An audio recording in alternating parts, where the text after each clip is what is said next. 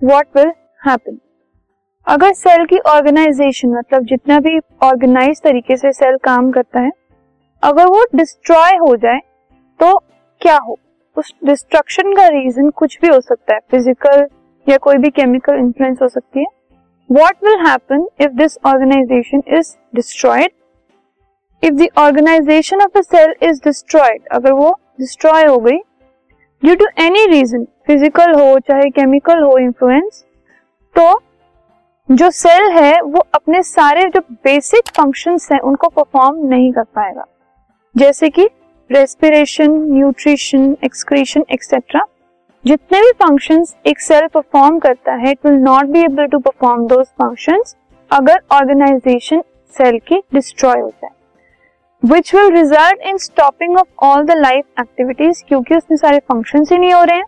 तो लाइफ की जो एक्टिविटीज़ होती हैं, वो सब रुक जाएँगी। और अगर लाइफ की एक्टिविटीज़ रुक गई तो it may result in death also